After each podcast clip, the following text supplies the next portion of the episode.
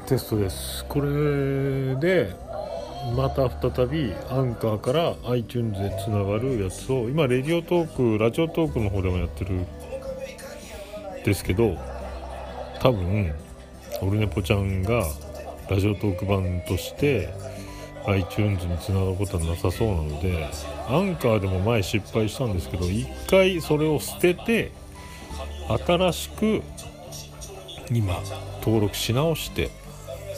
もう一度挑戦しようとしております。そういうことです。今度こそ